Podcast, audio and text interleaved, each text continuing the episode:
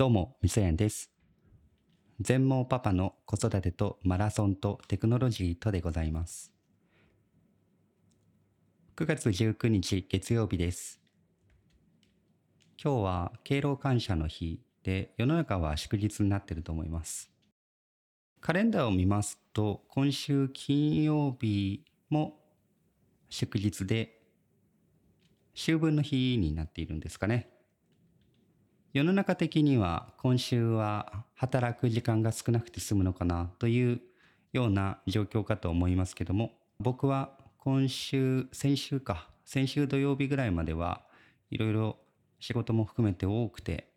休みがなかったんですけど夜も含めてね、えーやっと昨日今日は子供と一緒に過ごす時間があります。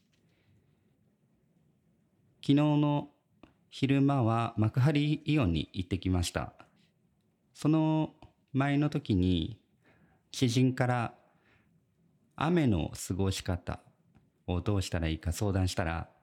子供と一緒にいるんだったら幕張イオンモールがおすすめだよって言われたんですよ。というのもあそこむちゃくちゃ広いんですよね。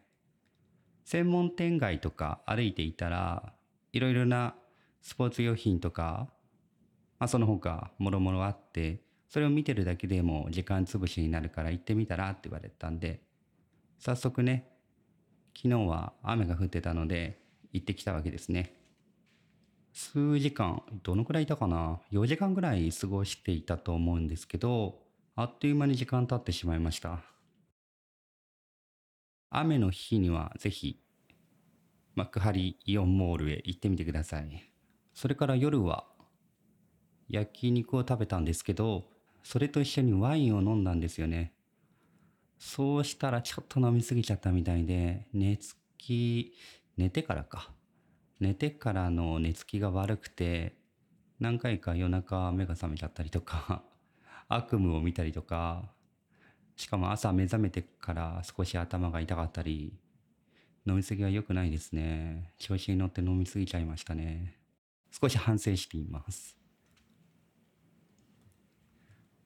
それから台風が心配ですね。今、九州方面の方に上陸しているみたいですが、いかがなんでしょう？先ほどニュースを見ると、いろいろとね、九州の方で天気が荒れているような状態みたいなんですけども、そちらで聞いている方がいらっしゃったら、どうぞお大事になさってください。この後、関東にも接近してくるのかな？今、こちら都心の方ですと、すごく空気は重くて、じっとりとしていますけれども、雨は降るてはいないですね。降ってはいないですね。から、これからまた降るのかなと予想していますが、今日の過ごし方はきっと雨前提で、どこかに出かけるのかなと思っています。これから考えますけど、おそらくは、船橋方面ですかね、に出かけるかもしれません。前回はリフレクションフィルターについて話してきました。使った機材はカオティカのアイボール 7B というものを使ってテストをしてみたんですけれども、後で聞き直してみてみるとですね正直ほとんど変わってなかったように思いましたね。これは価格が高いだけにちょっとがっかりしちゃいました。なので今は実はダイナミックマイクで録音しているんですがその前にリフレクションフィルターについてなんですが前回使ってみて思ったことなんですけども向きの問題。これはですねアイボールに限らずでしょうがリフレクションフィルターってマイクの前と言いますか後ろと言いますかに置くものですよね。左右も囲ってくれるようなタイプもよくありますけどもそういったものですとこの場所で収録している部屋のように全体が部屋慣れしている場合にはほとんど効果がないのかなと思いました。アイボール 7B の場合はその中でもデッドな音響で収録できるという歌い文句になっているんですけども聞いてお分かりになった通りほとんど効果がないんですよね。これはマイクカプセルマイク集音部の、え開口部のところが開いていてそれがおそらく背中からの反響や左右の反響を拾っちゃっていると。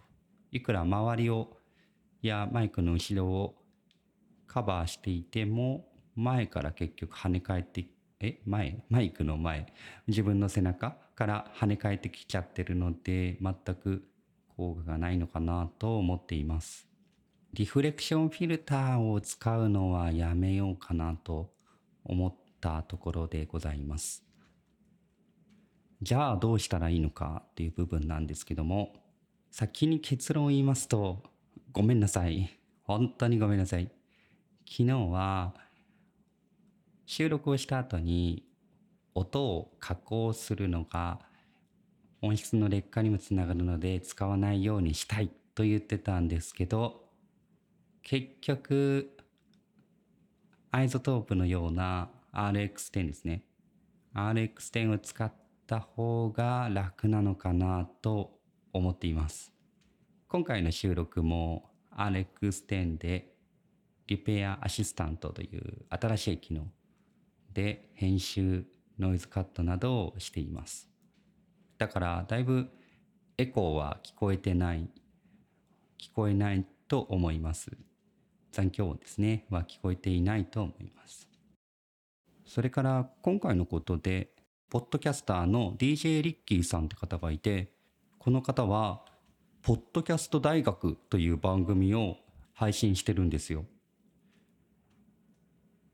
1ヶ月ぐらい前からですかね見つけて一生懸命過去の放送も遡って聞かせていただいてるんですけど非常にためになるんですよね。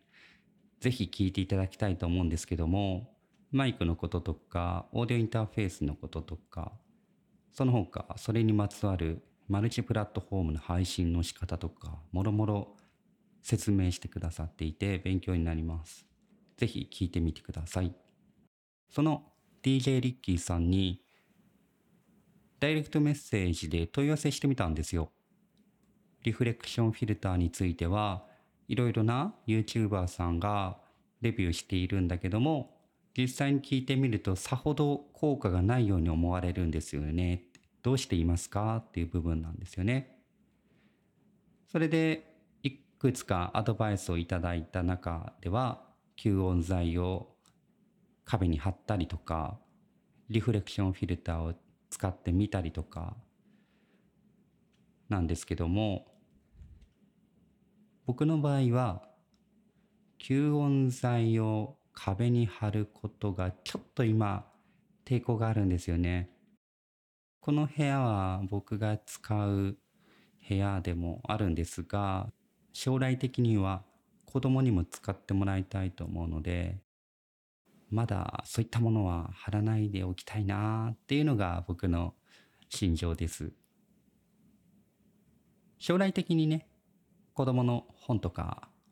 ものが増えてくれば必然的に消えていくと思っているのでしばらくは吸音材は使わないでおこうかなと思っています。あと折りたたみの吸音材折りたたみの吸音シートボードもあるみたいですね。いろいろとネットを見ていたら DTM ドライバーというウェブサイトにおいて説明されていました。まずは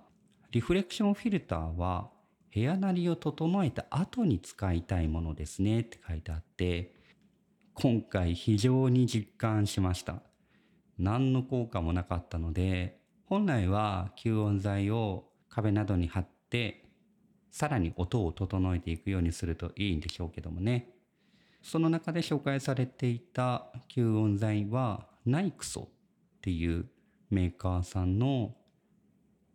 180センチ、60センチの折りたたみのでしたね。